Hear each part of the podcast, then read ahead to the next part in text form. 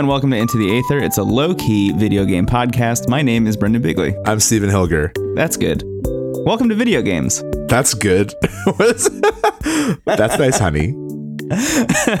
Uh, Stephen, I want to talk to you about a game I've been playing Sure. for the Nintendo Switch. It came out uh, just the other day as of this recording, and it's called Baba Is You. I B-A-B-A know You. nothing about this other than the title, and I because I was brow I haven't got anything new for Switch in a while, and I was browsing what was new, and that was one of them. So I'm very curious. Yeah, I was honestly kind of surprised because I had never heard of this game before I started seeing reviews pop up and people were kind of excited about it. Um, and I was kind of surprised to see that there was a Switch game that I was excited about buying because I thought that I wasn't going to pick up anything between uh, Final Fantasy and um, Sekiro, which I think is next week or in two weeks. Um, It's next week, yeah, Yeah. twenty second. So I, I was kind of surprised that there was a game that I was interested in picking up. But Baba is you. Uh, you, you don't know anything about it at all. Nothing. That's great. Uh, so it's a puzzle game for the Nintendo Switch Entertainment System. It is really, really, really fascinating. I always find it kind of amazing when people come up with new ideas for puzzle games. Yeah, I remember when The Witness came out and it was like, I just draw a line from a circle to the end of a line and like that's the puzzle. And like nobody's thought of this before. Nobody's been doing this for like millennia. right. Well, in that kind of environment, you know, it's Yeah, yeah. Because Yeah. yeah, It, just like a maze essentially with like different mechanics stacked on top of just being a maze. Um, Mhm. kind of kind of interesting. And there's like hundreds of them in there. Uh, but anyway, I, I have a history with puzzle games. In that, I like them a lot. I play a lot of them. Um, the Witness, I think, actually probably being the best example where like I really that game just sucked me right the fuck in. I I was really surprised by how much I like The Witness. Um, and ended up getting the platinum for that, which is like the only platinum that I'm proud of achieving. wow, that's amazing. Yeah. Still haven't gotten a platinum. I've been debating which game I want to do that for. Actually, My first one was for Sly Cooper 1, which is like they just hand it to you. Sorry, that that fucked me up. I don't know why that got Sly Cooper one, huh? They just All right. hand it to you. It's like you go, like you see the opening cutscene and then you hit start game and it's like, here's the platinum. You did it. Great job. That was such a villainous laugh on my part. I'm was. so It was really interesting. That- yeah. I've never heard that. Finally, the platinum is mine. yeah. Sly Cooper one. I really think you just got the platinum for like playing through the game. It's not even like collecting all the stuff. They're definitely like I think actually uh Marvel's Spider-Man for uh that came out last year. Yeah. That's a pretty like I don't want to say easy game to platinum, but that's a game where like if you just do everything that's available, you'll get a platinum Yeah. for it. Yeah. It, it's more of a time investment than like a skill ceiling thing. Right. I am like I think I have over like close to 60% of the achievements for Persona 5. Oh, wow. Um but I'm like scared what the other ones require of me. They'll probably be Yeah. like at night with a cold, talk to Sojiro. It's Mhm. like I don't know how to do this. Fight death after making coffee. Yeah. Right. Turn the game on Cool. at 3:25 a.m. during a blood moon. yeah. Yeah. Tell Ryuji to grow up in front of everyone. Have you ever played um, Sword and Sworcery? No, I haven't. What is that? Uh, it was like a great indie game that came out for mobile years and years ago. oh yeah, I, I know of it, but I haven't played it. That was a game that literally did require you to turn the game on during a very specific cycle of the moon in real life, which was like amazing um, to solve one of the puzzles. And it would like check to see like if the moon was in alignment uh, with the That's game. That's amazing. Yeah, it was cool. I love that. I have a weird question because you, you and I both off off recording talked about dreams recently. Yeah. Wrapping it into like completing a game, I always think of of Undertale, which is a game that kind of questions Mhm. how and why and what are you willing to do to to complete a game. Yeah. Um, in in sort of a platinum sense. Um, I had a, I may have had a dream where you told me you got past the point you're stuck in Undertale, or are you still stuck there? That is a dream that you had. I had a dream where you so confidently were like, "Yeah, I beat it," and now I'm enjoying the rest of it greatly. That was, that wow. was a dream. What a wholesome, Yeah. good dream for you to have. It was a wholesome, good dream. Um, and I think it was actually a vision of the future. So hang on, my friend. Yeah. I'm filled with determination. Thank you. of course. So wrapping it back. Oh, to- right. Yeah. Um, well, quickly, I just want to mention The Witness is an amazing thing, uh, just while I'm thinking Mhm. about it, because that game is basically just line mazes that you have to complete, and then they continue to stack mechanics on top of themselves um, until you Mhm. get to the end of the game. And the final challenge of that game, it's literally called The Challenge, and that's how you unlock the, the platinum. um, it's randomly generated. So it's not like you can go online and like look up how to do it. It like really tests your ability to have mastered every single skill set that you've learned throughout the entire time you've been playing. So if you fuck it up, it like resets and you have to start at the beginning and it's like a gauntlet of puzzles that you have to solve while Hall of the Mountain King is playing in the background. So it's like dun dun dun dun dun dun dun dun dun dun dun dun dun while you're like running through the inside of a mountain trying to That's incredible. solve puzzles. Uh, it's it's really wonderful and I've never felt more alive than the moment that I finished it. Um, That's amazing. I'm happy for you. You know what's kind of weird? Speaking on like platinums and achievements, I'd never thought I was an achievement guy, Hmm. but I do wish the Switch had achievements. Like I always Yeah. kind of think about that when I'm playing the Switch. I get that. And I like when games have like in-game achievements. Yeah, me too. Uh, a lot. I didn't think I was a sucker for them, but I I am Yeah, somehow. I'm not really an achievement person. Something about the witness specifically was the one that made me want to like complete sure. it. I have a proposition for you. I know I keep I keep uh, changing the subject a bit. I want to hear about Baba is you. Yeah, sure. but I thought it'd be fun for this year to give ourselves a challenge. Whoa. Do you and I, Steven, Uh huh. want to accept the challenge of platinuming a game before the year's end? Whoa. Is that is that something that is attainable given both our schedules and like doing this show? I think it might be a fun thing to check in on if we're having a slower week or something. Mm. If there's some weird game like Sly Cooper one that we seek to get a platinum for. Yeah. So is it a specific game or is it just we have to platinum any game? See that that's the part I'm unclear about right now. I just got hit by like a weird like bolt of of of of like idea there. Yeah. Um I want to say bolt of lightning, but it was too violent, so I said bolt of idea, which is my screen name. Um but I think it might be fun to maybe have some kind of random element to it. Definitely a game that we already have. I wouldn't want to like start fresh. Um, but yeah, that might be something worth exploring. I don't really have. Maybe I'll get back to you on it Yeah. we could talk about it off the show and, and see if that's something that would be fun. Yeah. as, I'd want to look through my library and see like what what I have that would be worth going after. Yeah, cool. I would uh, just a just a stray thought there. Yeah. No, I'm I'm into that. That that seems like the kind of thing that'd be fun to stream. Also, would be just like right, streaming, right. It could even be like a like a side thing. Yeah. Yeah. Okay. Cool. I just I had to get it out. Uh, and you listener, if that sounds like a fun thing to listen to, uh, hopefully it is. And if not, this will never happen.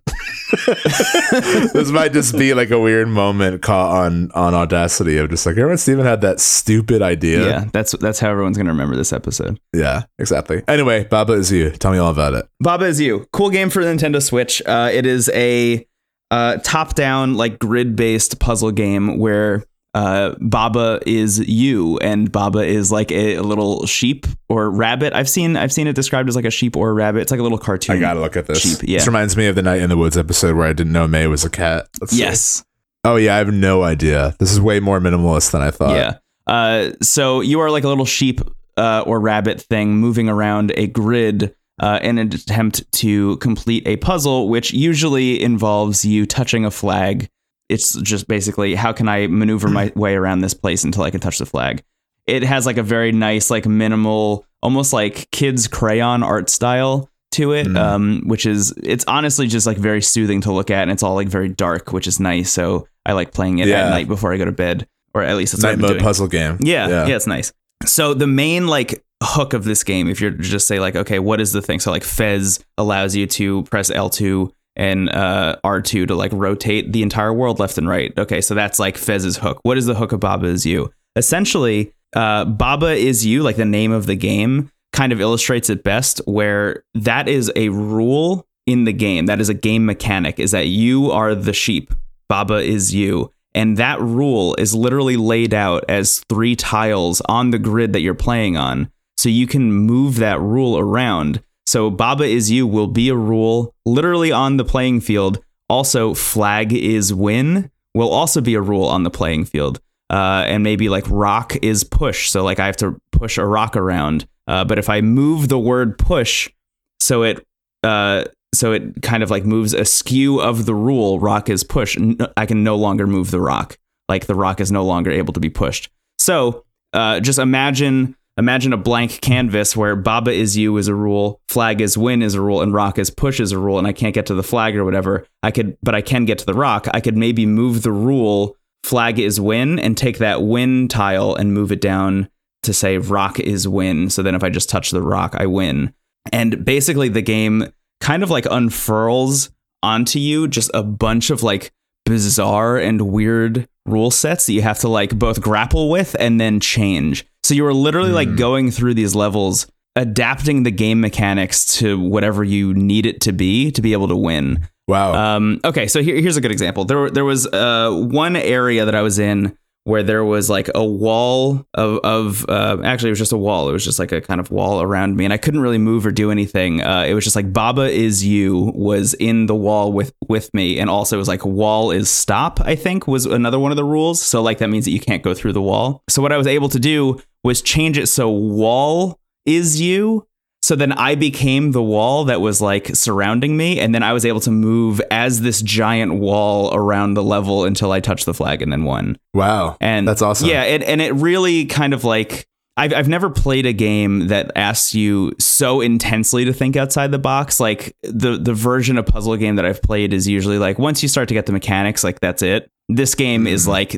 you are making the mechanics so there really is nothing right. for you to grab onto at any given time. Like every level is its own like terrifying thing that you're gonna have to yeah sounds like logic problems honestly. Yeah. Like you know existential y conditional or whatever. That yeah. sounds really fun though. I'm, i might i might pick that up. Yeah. It's re- it's really yeah. really interesting. Um and and i find at least from like seeing people's reactions to it online on like twitter and reddit and places like that uh, people really seem to like hit a wall like right in the beginning because the mm. first few levels you can like just fly through because it's just like kind of teaching you how to play the game and like they're not like super easy but they're not super hard either. Um i think it's like the seventh level is the one that everybody gets like really tripped up on. Um mm. and it's literally just like there's two rules in the place. It's it's uh it's sorry three rules. There's baba is you. Uh there's like the makings for potentially putting a rule together. That is flag is win but you don't have the is and like the flag and win are like askew and like you have to like push them around um, and then like hedge is stop or something. So like you just kind of have to like maneuver your way around this area to make it so you can uh, so that the wall is sorry that Baba is you and flag is also win simultaneously with only one instance of the word is being able to be moved around. So things like that where it's like not only do you have to move like objects and like keep track of are they floating, are they sinking, will they kill me if I touch them, are they stopping me from doing a thing? Um, does this key open this door or does a rock open a door for some reason? Because I like forgot that there was a rule in the bottom left corner that I had to keep track of. And just like trying to maneuver all of those things and then understand that you can also change them at any given time. Um, and also know what is changeable and what's not because of their placement on the map.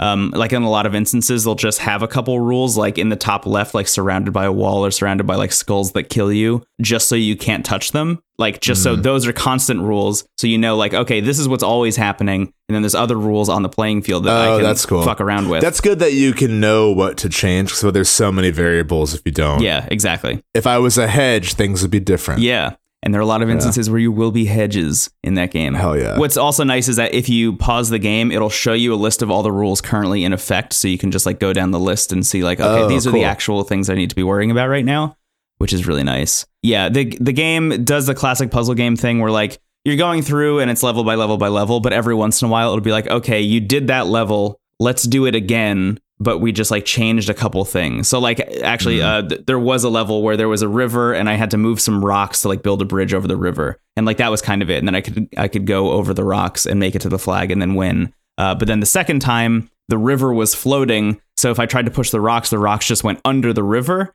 and then I couldn't really do anything. And the and the river killed me if I touched it. So it was like, okay, what do I do here? And I'm not going to give away the answer to that one but it's uh it's constantly testing you in both like okay you know how to do this already. Now do it again with like one thing that's different. Or like we moved a rock from one place yeah. to another. Like see if you can solve it now. Um and and the same way that you solved it last time will not work. So you're gonna have to think outside the box again when the first time like this was really hard. Now it's even harder. And then oh my god here's a third version of this puzzle that's even harder than that. So it, it's a game that I like have only had for a couple days, but I find myself like banging my head against the wall a lot trying to solve things and then I'll leave and then come back like 5 hours later and it's like oh wait this was obvious the whole time and then you just solve it in like 5 seconds which I think I feel like is like the best version of a puzzle game. Yeah, for sure. Um Yeah. um, So with the format of the game, is it something where like there are a finite number of levels, or just get like does it get like procedurally harder? No, there's there's 200 levels apparently. okay. Um, gotcha. I'm maybe Wow, and if people get stuck at seven, I can't even imagine. Yeah. 200 is probably like, if you aren't, then why? Yeah. It's, gosh, shit, you got me there, pal. uh, yeah. yeah. yeah, I'm wonder I'm waiting for it to get like existential at some point. Right. Um I just did one You are the switch. Help, I'm trapped. I just did one. Wait, let me let me see if I can bring this up because I have it. Um, I took a screenshot of it because I loved it.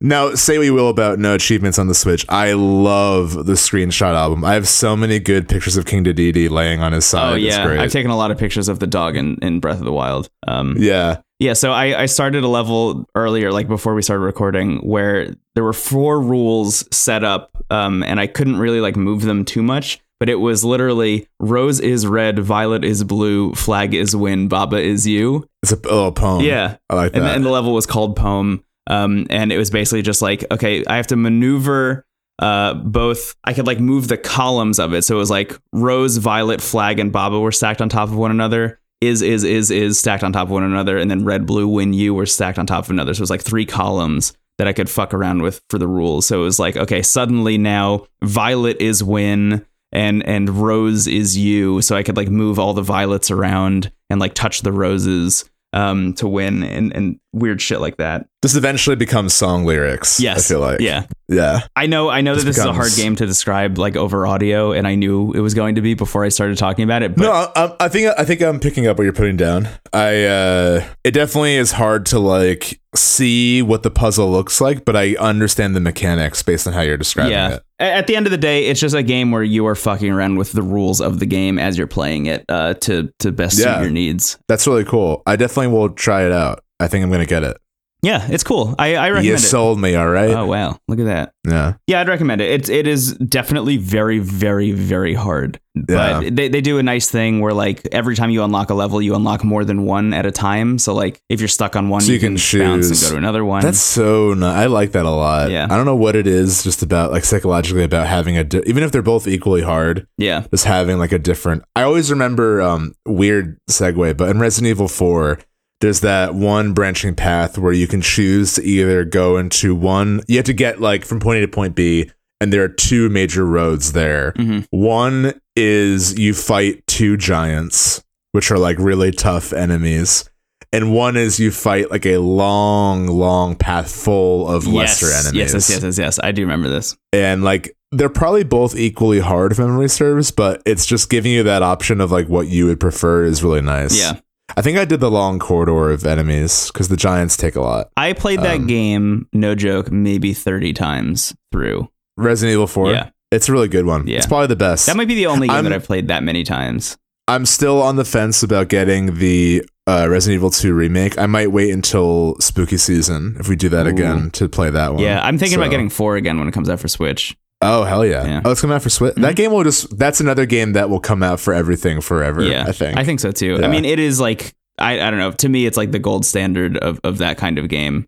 Uh, still to this day. Yeah, I think it's the best Resident Evil. And I think it like I've I've said this on the show, like any game like the new God of War that has that like fixed over the shoulder camera, Mhm. that's like directly from Resident Evil 4. Yeah. In a good way. It's not derivative, it's just like they just figured out how to do that. God of War and Resident Evil Four, same game, guys. Same game. Get your shit together, Sony Santa Monica. I love Kratos' winter jacket. yeah, I actually saw that jacket. I was um uh C2E2 is coming up and I have friends who are big into cosplay. Mhm. They're buying stuff. I was with them and there was like at some like uh thrift store and they like Leon's jacket was just on the wall and I was like if I could pull that off I totally would Yeah. but I cannot sadly.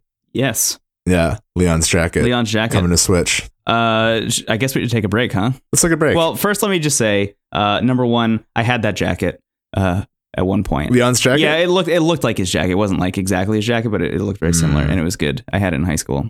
And also, Baba is you. Definitely recommend it. Very very cool game for Switch. I I'm glad that I have it because it'll be the kind of thing that I'll get to go back to every once in a while. Like, okay, I'm sitting on the train and I'm bored and I don't know what to do, and my Switch is in my backpack. Like, is Sure. you is a great game to just like kind of That's what uh, and into the out. breach is for me. Yeah, exactly. It, it kind of fits Yeah. that same um, headspace for me as Into the Breach. Right, where it's sort of like a continuous uh thing to solve. Yeah. I know I have a lot of friends who have that where like every so often like like with either their family or their partner or somebody they'll get really into like a puzzle or like you know just some like kind of small fixable thing like on kind of like a routine basis Yeah. there's, there's something like comforting about that yeah. uh, i had a friend who had this like giant multi-thousand piece puzzle that they like then laminated and that was their coffee table Whoa, it's kind of unreal yeah that's cool. yeah That's what getting a platinum with you is going to be like. That's so here. Here's what we have to do, just to just to kind of put objectives out into the into the aether, if you will. Yeah. That's a phrase I said previously to this show a lot, and now I can't say it anymore. I know. Every time I say it, I'm like, oh fuck. "Oh, funny you should ask what that means." um, but I don't know what that was. But uh, we should figure out what games we're doing, or assign each other games if we want to be like weird about it. And we also should should set like what we do to celebrate, like what what's like the Mm, other than the platinum itself, like what is the kind of like prize Yeah. uh, for doing this? I'm into this. so we can talk more about that off the show, and then we'll we'll maybe if we decide that it's something that we are going to do, we'll then talk about it on the show. Yeah, I like this. I like Um, this a lot. cool. Yeah, me too. Hmm. Uh, I am excited. That's the new game, the puzzle game, with Steven. That was awful. Let's go to a break. Goodbye. Goodbye. Hey, Steven. Hey, Quick thing that I just wanted to mention about Destiny TikTok, 2. TikTok. TikTok. I'm not made of money. You know what? Actually, TikTok and I'm Not Made of Money are two great things to say before I mention why I've been playing Destiny 2 again. okay, go ahead. So I purchased the Destiny 2 annual pass, which is basically at this point like a subscription to Destiny, where every Mhm. season uh, it's it's not unlike a Fortnite Battle Pass uh, for a season in, in a way, but in Destiny 2 you're getting like actual content, you're getting story missions and like new armor sets and new things like that. Um, Mhm. So I did not play the last one. I took a break during the last um, season. It was called the Black Armory. Uh, it was this like whole thing where you found like a secret society that was like kind of um, inspired by like I don't know medieval uh, like Knights Templar kind of vibe. That was the one that like kind of was on the extreme side of difficulty, if memory serves. It, it, it's not it's not super hard, but the, the problem was that you had to be a certain level to be able to even start it. I see. Maybe that's what it was. Yeah. Yeah. and I just didn't have the time in my life to be able to play enough to get to the high enough level to do that. So I was like, okay, so I just paid for a year up front of a subscription to this game that I hadn't been paying for a subscription for for five years. So like I can't even play the thing that I bought. Uh, that kind of sucks. So Yeah. I just I just was like, I think I'm done with Destiny for now. Like I think that's it. You know, Mhm. I I'm not gonna play the Black Armory and whatever. So they just started the next season, the second season after that, and notably the first season that they're releasing after Bungie became an independent company after leaving Activision. Mm, right. Yeah. Yeah. And one of the amazing, wonderful things about this expansion is that they have now included these things that they call uh, booster bounties or uh, uh, booster quests or something like that. And it's basically like, f- I think it's four or five bounties that you can pick up. Uh, and they all have like a little list of things. So it's like kill 10 guardians in the Crucible, which is like the PvP for those of you who don't play Destiny.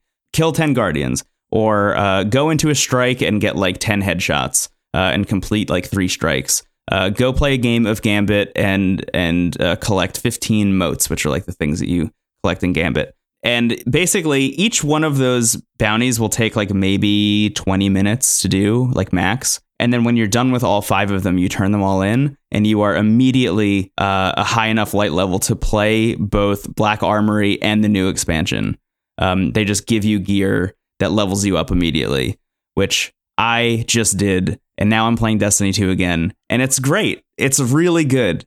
Um, That's amazing. and I just wanted to very quickly like recommend those of you who are interested in checking out Destiny. Um, not only is Destiny Forsaken, which is like the big DLC, and the annual pass all on sale right now, like all three of them, but they now include this thing that allows you to play through the story and then do these like things that'll take like maybe an hour or two maximum for you to finish. Uh, and then by then you can play all the new shit. And uh, it's all really good. It's really fun. And uh, I'm having a great time with it again. Is it time, Brendan, for my exo titan who has lived in a cavern of rust for the last year and a half to come out and and join you?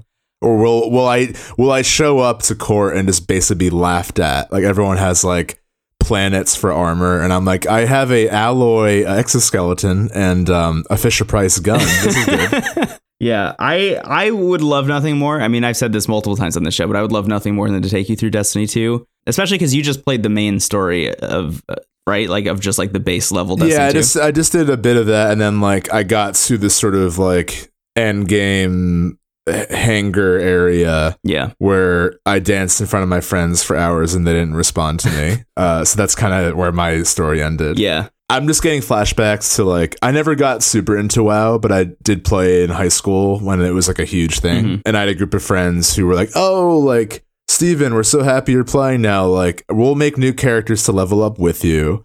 And then we'll all go on adventures together. I'm talking dinosaurs. I'm talking demons. We're gonna fight them all yeah. in a week they have a new level 1000 character that is basically like god's angel that he whispers secrets of the world to and then if they shared it would destroy everything Yeah. I will say this much about Destiny 2 is that I have a character that is at the exact point that you are at right now. Like I leveled them up through the main quest of, of of Destiny 2 and I have not played any more past that and I honestly see no reason to unless I'm playing with you. So I will have someone who is at your level at all times. My tone was indicative of maybe me feeling a bit left out maybe that's why i haven't gotten into destiny 2 because i'm like i don't want to relive that i don't want to show up and be scoffed at for my leather gear Yeah. you know Yeah. well it's pleather who's kidding who Yeah. uh, I think honestly that you would really be into the lore and story side of Destiny, which I know is a think so wild thing to say about a game where like everybody just complained about how there was no story in the first one, but like where where this game is at right now is like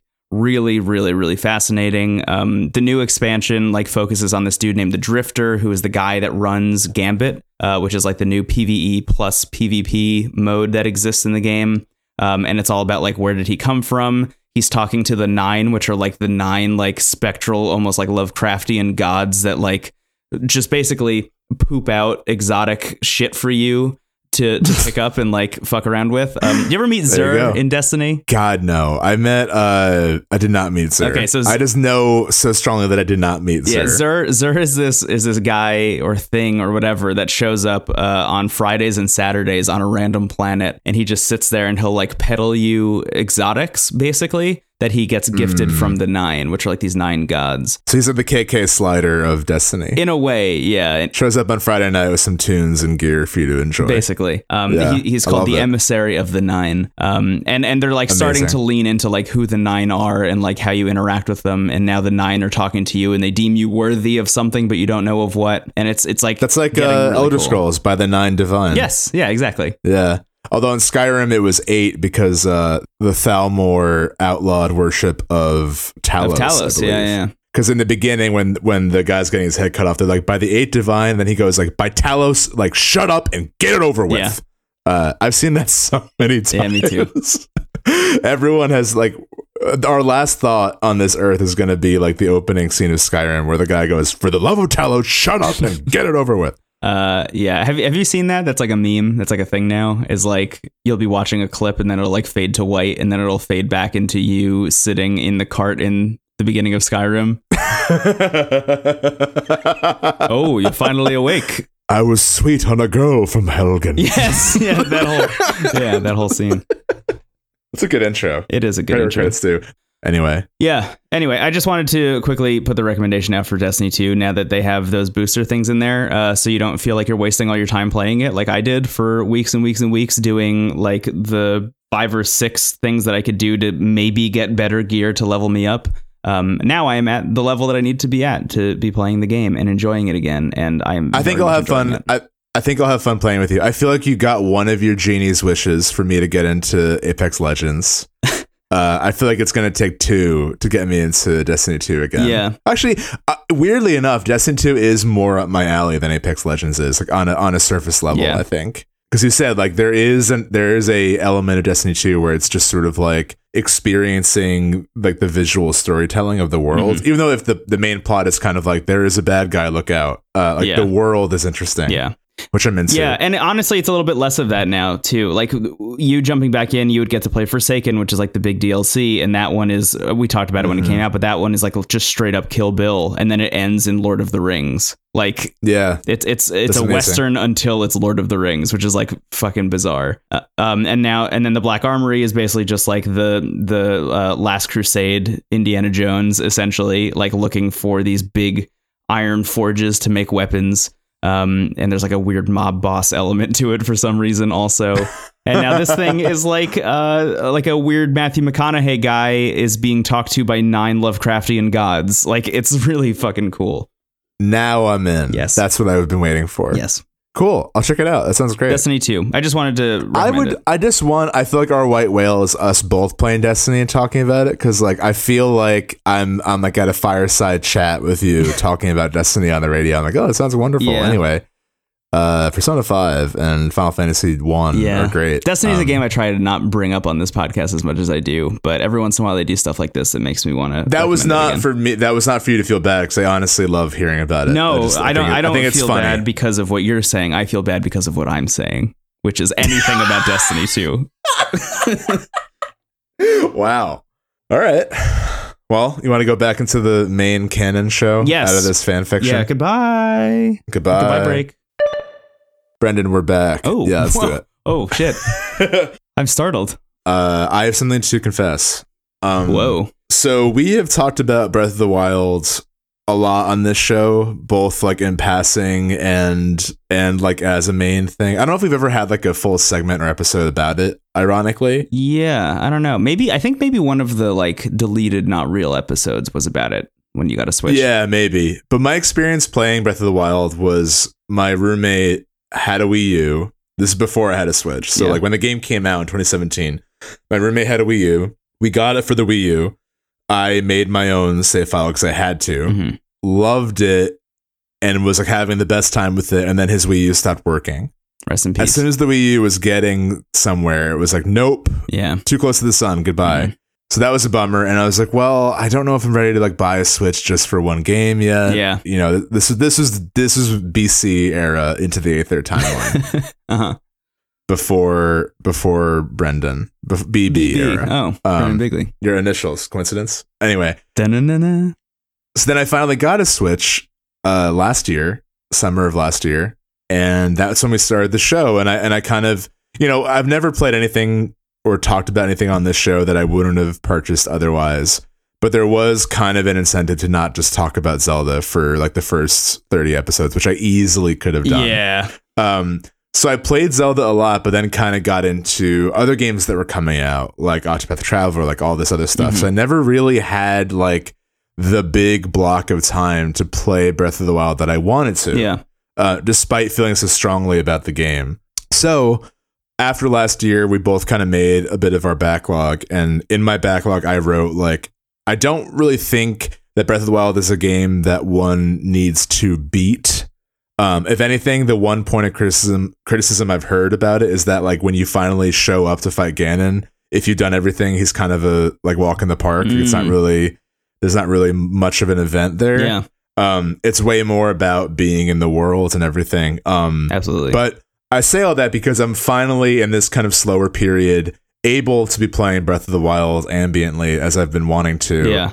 And I'm having the best time and I'm doing things that are a little bit different than I normally do. So when I first played the game, all I did was catch horses. All I did was was cook and raise horses. I was basically not even a hero. I was just a I was just like a stable farmhand Yeah. at that point. I made a really good big hearty radish stew and I had three horses named after like surfers or something. Yeah. Or like skateboarders. I don't remember their names. I don't know if I know any professional surfers actually, now that I Kelly say that Slater. out loud. Kelly Slater, that was one of the horses. Yeah. Um Chad Muska, Bob Burnquist. Mhm. Uh Tom um, Clancy. No, their names were like very just generic. Like I, I like giving fantasy creatures and characters very like default names like Greg or like uh Yeah. You know, Robert Maxwell. I do that in Um, Pokemon a lot. Now that you've Yeah. gotten me into naming all of my. Pokemon. Yeah. the the hint of making any generic name into a fantasy name is just changing like one letter, Mm. like Will with one L. Yeah. to, Ooh, that's a wizard. Yeah. You went from being a clerk to a wizard. From Greg to. Greg. What's your fantasy name, Uh, Brendan? If you had to change one thing, how about Brendan? Like, D I N. like with an I, yeah, D I N, Brendan. I like that. Or make them both eyes. Uh, make all make both the vowels eyes. Brendan. Brendan. Oh my god, yeah, that you're a wizard. What's mine? Steven. Steven. St- Sven. Cut to the chase. Get, get rid of every letter. Oh, get rid of the T. Steven. Siphon. Steven. I haven't seen a Smith of this make since Steven, but we haven't seen him in years. Anyway, uh, Breath of the Wild. So I did horses and cooking, and then when I got it for myself, I started doing like the the uh, legendary beasts and doing shrines and kind of just like exploring and all that. We've talked about the game so much about kind of being the new blueprint of what an open world RPG means. Yeah. I think very much that game follows in Skyrim's footsteps of of really kind of opening people's minds to a game that is beyond what you've normally experienced. Mm-hmm. Simultaneously, Breath of the Wild does feel very purposeful. Like everything in the world feels like it's there for a reason. Whereas games like Skyrim, you sometimes run into like, oh, this is kind of just like a Skyrim sometimes feels like a bunch of parts were thrown in. uh, Skyrim no, almost like, feels too reason. real in a lot of instances uh, in terms of its its world design. In that everything seems random, whereas Right. Breath of the Wild is kind of meticulous in its placement of of like points of interest. Where like right, exactly. you go over any hill and you're going to see like a building or a tree or like just a weird thing that you want to go check out. Um, and that is very purposeful and intentional design. Right, exactly. And I think that's what kind of keeps it feeling like Zelda because Yeah. that is like it's almost like the world map is like one big dungeon in a weird way. Mm. But uh, I say all this because I'm finally doing the Forgotten Memories. That's something that I've I had put off for a long time. yeah. Can you explain what um, those are just to give people a background in case yeah. haven't checked it out? So yeah, and, and just to kind of like do a quick brush over Breath of the Wild. I figure if you're listening to episode 33 of this show, you probably are familiar with it in some way. Mm-hmm. But in case you're not, Breath of the Wild opens with Link in a pretty like distant future where the last battle he was in 100 years ago went awfully wrong. Like everything that could have gone wrong went wrong. And he's waking up 100 years later basically like cryogenically frozen in like a Zelda fantasy way Yeah. And he finds a Sheikah tablet with Zelda's memories like ingrained in it. Uh, a Sheikah tablet looks suspiciously like a Nintendo Switch, but I digress. Yeah. That was the thing I kept saying as soon as they announced this game and they were like, you have this thing called the Sheikah tablet. It was before they announced the Nintendo Switch. And I was like, that's what the Switch looks like. It's just going to be a tablet. Yeah, it's a magic switch, and Zelda's like, Link, I've been fighting Ganon for a hundred years by myself. Like TikTok, t- talking about TikTok, it's Yeah. like, help me. Um, which I like this game. Uh, I'll get more into Zelda, but I like, I really like Zelda's characterization in this game or characterization in this game. Uh, and like just implies how powerful Zelda is that she fought Ganon alone, is fighting Ganon alone after a hundred years, Yeah. and is still like holding this by a thread. That's amazing. I love that. Yeah. So so you're you're given this tablet and they kind of you walk out of this cave and and you see what is ostensibly an open world. You meet like an old guy with a stick who teaches you to cook an apple.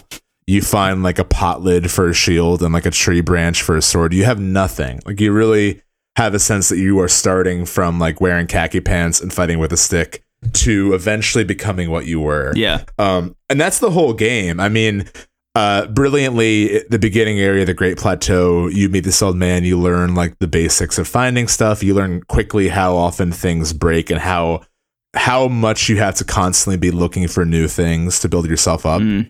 And then you learn that the area you're in is actually kind of enclosed and you can't get out until you get all your basic items that you will use throughout the rest of the game. So unlike other Zeldas where usually it's like one temple around one item, you get all of them right away and then you're able to leave. You find out he's the king of Hyrule and he's like go talk to Impa. Yeah. From that point, the game doesn't really give you any concrete directions, so you really can I- I've heard some people play this game. They kind of get overwhelmed. Like they're like, I don't know where to go.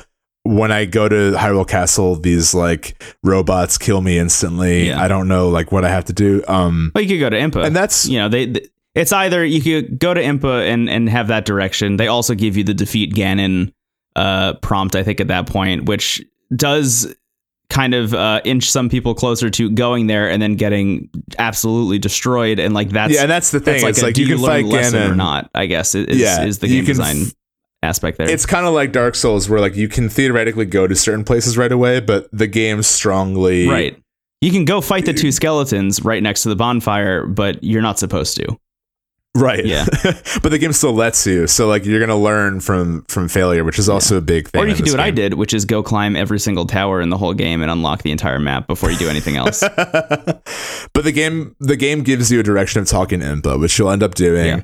She basically tells you the setup of the story of like everyone's kind of either been waiting for you or forgot about you. But the world as we know it is destroyed. There's very little left. It's still a beautiful game, but there really is like very little of of society left. There's like a couple towns. Uh, there are a few towns, but like as you play it, you get a stronger sense of what has been lost. yeah. Um, and and it's interesting that the game is still so beautiful despite that. Because usually when we think of like a post-apocalypse game, it's like Fallout or something, not like Princess Mononoke, beautiful nature kind of Yeah. stuff. So you talk to Impa, and she gives you. She says like what would really help against the fight against Ganon is if you were to awaken these four legendary beasts, these these mechs essentially that These Gundams. that were created, these Gundams that were these Beast Wars uh, robots that were created. It's much cooler than Beast Wars. Beast Wars sucks, just for the record. Um, Wow. Hot takes. I can't believe you said hot that. take. I loved it as a kid. Uh, I never got it. Whatever. That's, that's such a tangent. Stop me. All those those those animals, those legendary beasts, were all created to fight Ganon, Mhm. and they were all piloted by Link's close adversaries, kind of like an Avengers team Yeah. of of people that represented all the different factions of Hyrule, and they all died. They all like got Yep. they all got killed, and all the the the legendary beasts they were piloting got possessed by Ganon and are now just kind of like harming the world, basically. Yeah, in their own special ways. So the Impa's like you gotta the two main things are get those beasts back on our side by awakening the spirits that lie within them and if you can here's an album of pictures that you took at one point go to all those places and find your memories Right. Like Um, going to those places and like being there and, and lining up the picture that you took with the place that you visited might jog your memory and might remind you of something. Right. So the main, if you want to say there's like a main a plot, it is the legendary beast. That's the part of the game that feels the most like Zelda, Yeah. and you're gonna get most of the plot from that. You're gonna meet all the pilots who Link had like different relationships with. I've actually only done the bird and the elephant. Oh. So with the elephant, you meet Prince Sidon, who's the greatest character in fiction Mhm. um, and he was the older brother of Princess Mipha is her name. She's someone who has a very close relationship with Link, and there's kind of like they hint at like an unrequited love thing, which is really sad, especially because she like is gone. Yeah. Uh, you get a power from her where if you die, she revives you. Um, and I also have Revali uh, of the bird, who's kind of like your rival. He's kind of mean to you. Mhm. Um, is very arrogant. He's kind of like the Falco, like in many ways. he He's- even looks like Falco. Yeah. yeah, he's like a rival bird. Like, hey Einstein, I'm on yours. Yeah, exactly. Um, and he lets you jump really high. So all that aside, I that's all stuff I'm familiar with when I think of Breath of the Wild, and it's very well done and beautiful. But I'm finally doing the Forgotten Memories, which is hard to do right away because at that point in the game, you do not have any kind of recollection of the areas. Like all you have to go on is the pictures, Yeah. and then you have you yourself have to remember where that was taken. And then once you're there, you see like a glowing thing on the ground, and you can recall the memories. Yeah. Those moments are so well done, and I think that that doesn't get enough credit uh, when people talk about this game because just like this sort of mechanics of you the whole game is about kind of reclaiming what was lost and building it back up. You build yourself back up. Yeah. you build the world back up. There's a sense of awakening around you. As you get these memories back like you also it, it, makes you uh, um it makes it gives you the strongest sense of what's been lost. And there's this constant recurring thing of the characters not believing in link and being like he's not ready for this mm-hmm. like zelda kind of has a heavy sigh when she's doing the like traditional like blessing of the hero and all the allies are like in the back kind of talking like i don't know if this guy has what it takes Yeah. there's a lot of really human moments of doubt and a lot of really like quiet moments that that are so effective in in giving all of the worlds a sense of of personal investment. That's what I found so surprising about those memories. Specific, like the cutscenes that you cut to are very frequently, literally just like here's Link and Zelda hanging out like on this field, just like admiring Yeah. the view because like life is great because Ganon's not there. You know, it's like the two of them just hanging out. And like that's the memory. And then you sit there, it's like, okay, what does that mean? Why why did I see that? And it is literally just to endear you to what you are fighting for. You know, and but and that's just it because like so many ga- i've often talked on this show about games like uh persona and like final fantasy like mass effect where or undertale where those rpgs are rooted in a sense of you are getting to know the characters on such a intimate level that by the end of the game you really feel like you've met real people. Yeah, and the game's stakes are not the world or the universe but it's saving them right. um, and it's so effective. The thing about Breath of the Wild is that you're getting that too, but you've already lost them, and it is heartbreaking. Yeah. like when you're finally getting to know all these characters and to getting to know your place in the world, and it's already gone. Yeah, and I think it kind of has the sense of uh, I brought up in an older episode, Final Fantasy VI, where like halfway through the game, the villain wins. And the rest of the game is is rallying your crew to like there's still something left to fight for Yeah. and that's I mean, the state of the world in Final Fantasy VI is a lot more nightmarish than it is in Breath of the mm-hmm. Wild, but there's still that sense of of scale of what was lost, and I think that playing this game now with with getting the memories back, I have such more emotional investment in the story. yeah. And I think that that's something easy to miss when you're playing this game. I don't know if everyone prioritizes getting those. I would highly recommend doing that once you kind of have more of the map opened up. Yeah. And it's not even just when you have most of the map opened up, but it's like when you know the place well enough. Like when, once Yeah. you've not only like unlocked all of the map, but once you've seen enough of it that you can very viscerally, like as as you playing the game start to remember these places, that's when Link starts to remember them too. Um and Yeah. then Link I hate to use the word link, but linking your your physical memory and recollection of the map you've been traversing with Link's memory of the world that he lives in uh, is is really brilliant. And I also not not to say that everything needs to follow the 12 step hero's journey shit, but like this game starts with the second step of the hero's journey, which is the call to adventure, because you literally just wake up and then you're doing a thing. So you Mhm. never get that step one, which is here's the character, here's the protagonist living in the ordinary world, and that's what the memories allow you to do is to see what that was like at one point. Yeah, and I think it's also just mechanically brilliant to have the story be something you find. I mean, just like collecting backpacks Mhm. in Spider Man gives you a little bit of flavor here and there of like his history and his character. This is like a much more in depth version of that Yeah. where you're incentivized to explore and to get things. And I think it's just so nice to be like, okay, you might find some rubies and a cool sword and some cool outfits, but you're also going to find like a really rich moment of the plot yeah. Almost as a collectible in a weird way. Because so much of, of of awakening the beast and finding stuff and getting the master sword which made me cry is about making it easier for you as a player. Yeah. and those memories almost make it harder for you and link because it's it fills you with doubt. Yeah. um it, it makes you it makes you a lot more invested in zelda's safety because she's still fighting ganon after all this time. And if there's any character that kind of you are rooting for out of all of them it is zelda like she's the most kind of developed i think and and given the most time in those moments link is still a silent protagonist thankfully and it's actually interesting that it's the first time that there's voice acting in zelda um, i'm glad they do the thing where there's only voice acting in those big moments to help them stand out Yeah. and then normally when you're walking around, there's still the like, huh? You know, and then you see Uh-huh. the, you know, the the text, which I think is the way to do it. it. You. yeah, exactly. But uh yeah, I just I I this is probably old hat and like a lot of people listening might be like, well yeah, Breath of the Wild's great. It's kind of like being like, you know it's a cool new band, the Beatles. Aren't they good and interesting? Mhm. Isn't Jimi Hendrix talented? But I don't know, man. I just think uh I think that the Forgotten Memories add a whole other layer to that game that could easily be ignored Yeah. because it is kind of unintuitive to find them until you know the map. Yeah. And and and also getting them in and out of order is a really interesting thing too because you might not I mean you can you can do it where you get them as they happen, but I almost think it's more effective to get them just as you find them. Yeah.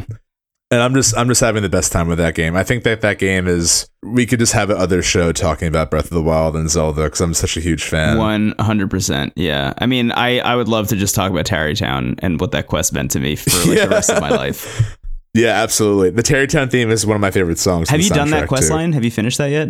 I haven't, but I just know of it. That's the thing. It's like Oh. th- I just need to do everything this game has to offer because it's slowly becoming one of my top five favorite games like ever. yeah, Not to be like high fidelity about it, but when I think about the games that I love, like this is really high for me. This kind of embodies a lot of the things we talk about on this show and what we look for in games, like games as a vibe. Mhm. Uh, games letting you play them any way you want to, having the story and the gameplay kind of mesh together thematically and mechanically. But uh, but yeah, it's just it's just the best. It's just one of the best things ever. yeah. I, I think what I would um, push onto you is go out and seek the Tarrey Town quest and and play it to completion because no for real like that I I heard also around when the game came out like the Ganon fight does not really live up to what you're hoping for if you've done all the divine Right. beasts and it'll be a little bit too easy and the ending is not going to be super satisfying so like knowing that I kind of avoided it at all costs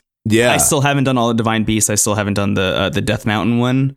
Um, the like gecko climbing all over the, the volcano. Goron, yeah, Um, yeah. I, I have yet to do that one, uh, and I haven't gone and fought Ganon. But what I have done is gotten all the memories. I, I went and unlocked all of the uh, the towers and, and the whole map. I started seeking out all the DLC items and and treasure things, which unlock like Zant's hat from Twilight Princess and, and Yeah. Midna's thing, and like the Dark Link outfit and stuff like that. Like, which is a cool, weird Indiana Jones thing. Um, but at the end of the day, like the thing that really stuck with me was Tarrey Town.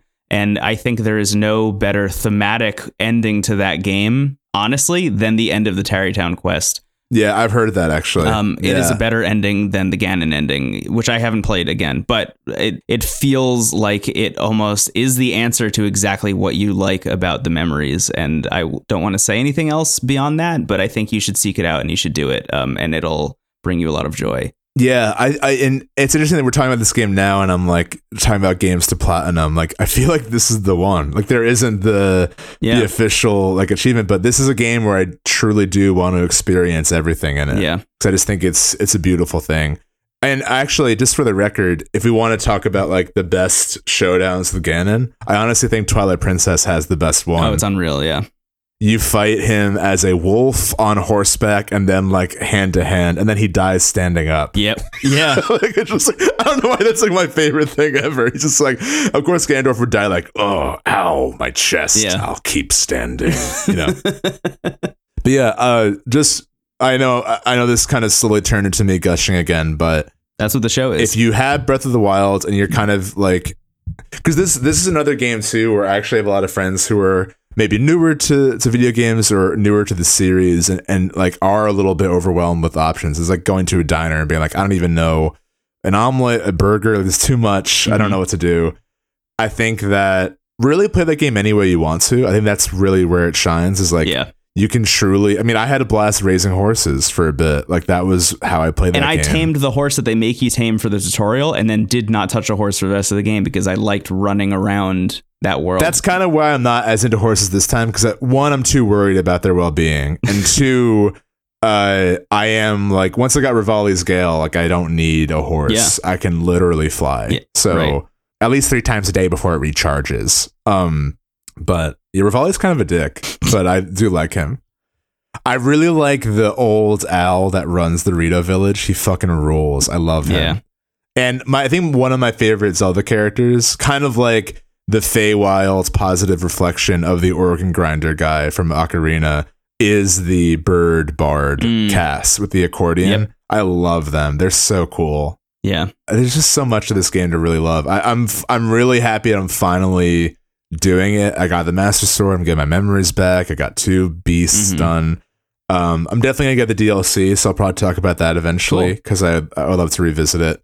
We will talk about this game again, but I wanted just to highlight the memories because I didn't realize how like special they were and how like good like Yeah. this is a series that talk about you know when you're saying with destiny how like your the story maybe isn't that well executed but the world and the lore is so rich and that's always been zelda with some exceptions here or there like yeah. it's never been like especially great writing, but the world is so rich and the themes there are so powerful. Yeah. Like Ocarina really cemented that.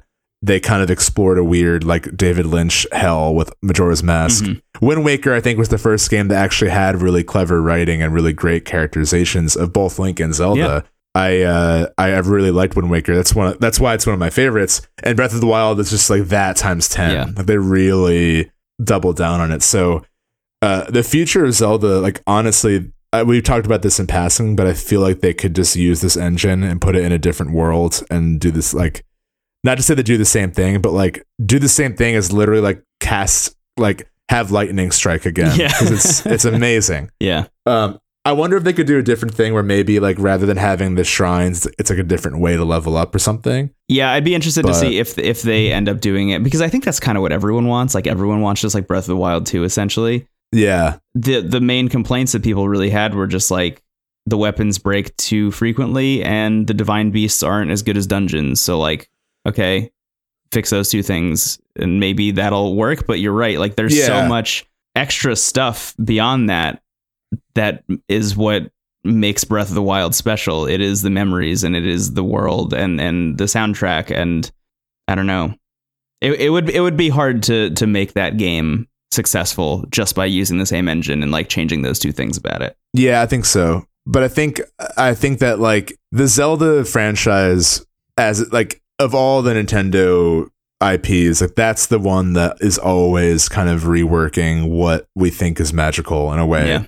with the exception, as we always say, of maybe Skyward Sword, like they have always felt really new and fresh and exciting. And I'm just looking forward to what is next. But there's so much in this game. Like I also feel like even before we would get a sequel, because we're getting the uh the remake of of Link's Awakening. Yeah. So like, that's the new Zelda, which just feels a little bit like a like that's really cool and exciting, but that's almost like okay, this is like for now kind of yeah, thing. it's a hold you over. I wouldn't be surprised if there's maybe just like another big add-on to Breath of the Wild before there's like a full new one, if that makes Mm, sense. it'd be interesting. But that's a separate conversation.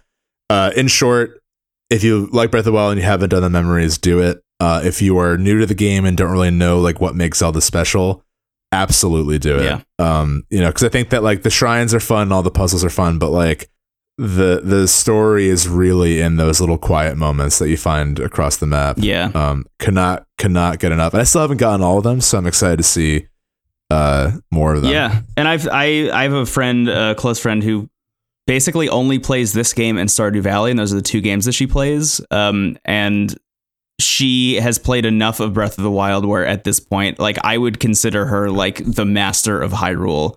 And like she has lived out every single thing that you can do in this game, and still goes back to it and keeps playing it and like looking for Koroks. it's interesting because those are cool. those are oddly similar games Yeah. in a way. Yeah, totally. Uh, you know, I mean, I think that's another game where like investing in the townspeople and like getting to know their stories is like secretly where the heart of that game is. You know, like you have the you have the crop economy and and like you have the dungeon crawling and the cave. There's a lot of you could you could also play that game any way you want to.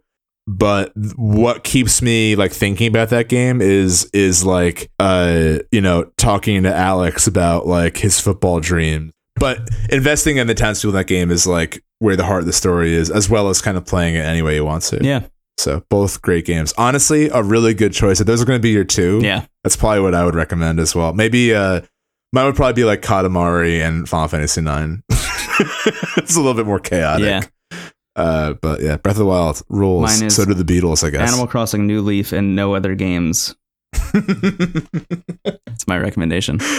do you think, uh, as a send off, do you think that Animal Crossing is going to come out this year? Still, I'm like doubting it more and more as time progresses. I do think it's going to come out this year. You do think- yeah, I okay, think it's cool. not going to be a, a summer release anymore. I think it's going to be a fall release. that makes sense. It's going to be like early fall, o- like October, November in that vicinity. The other big, because this year the big fall releases were, well, I guess it was winter because Smash came out like the very end of the year, Yeah. and before that was Let's Go Pikachu and Let's Go Eevee. one thing I find, not to get too far down this rabbit hole, but w- one thing that I find really interesting about uh, Animal Crossing is the time of year that they choose to release it because the time of year that it's released is tied so so much into the look of the game And I'm wondering, like, Mm, yeah, okay, yeah. so they're gonna market this game to come out in the fall, so like the entire vibe of the game has to have like an autumn vibe when it comes out, you know? Whereas New Leaf had a very spring vibe. Right, exactly. It had like a very yeah, yeah. Um, and and it came out in the spring, yeah, um, right. yeah, What's your favorite season in Animal Crossing?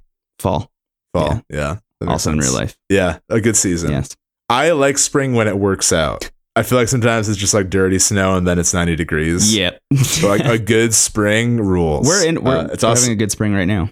We are. We are. We had God. We had a fucking miserable winter in Chicago, as you know, as the news has shown Yeah. you. But the spring so far is good. I'm into it. Yeah.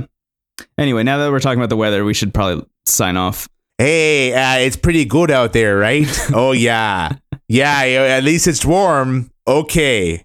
All right. At least it's not cold today. All right. Don't you don't want to see me after my third cup of coffee? Okay. At least it's warm today. Today is Tuesday. Okay. At least it's not Monday. All right.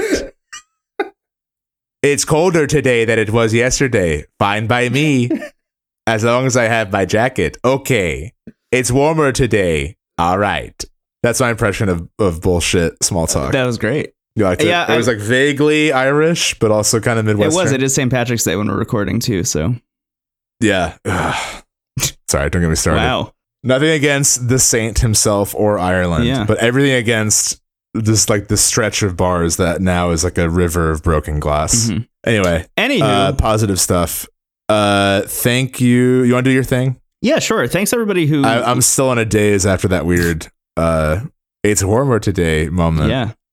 My favorite absurdist two person play on off off off off off off off Bravo. It's basically in New Jersey. Just go to New Jersey and see It's, it. it's warmer today. That's the title.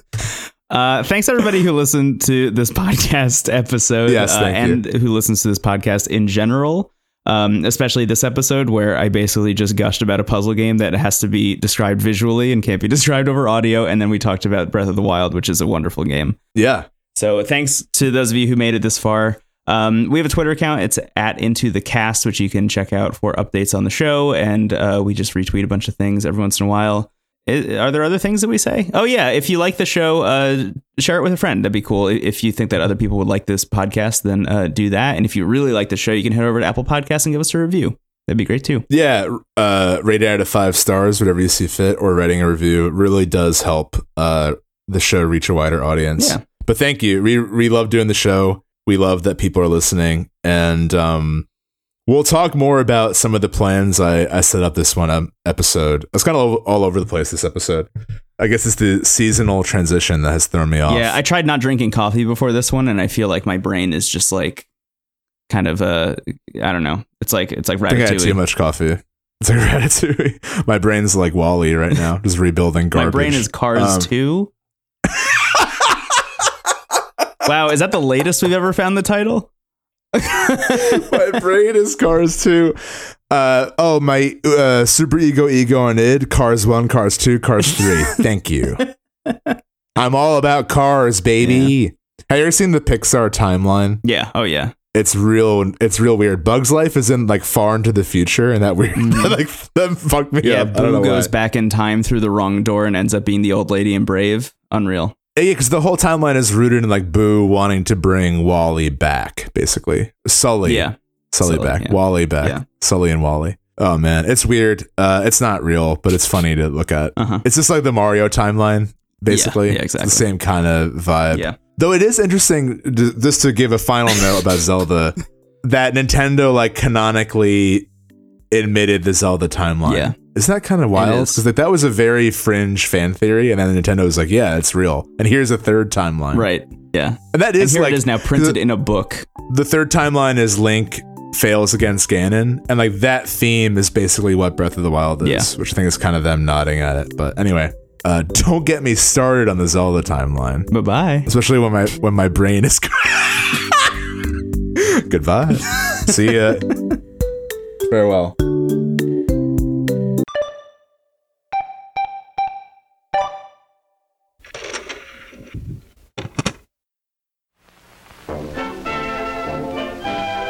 TWG, the worst garbage dot online.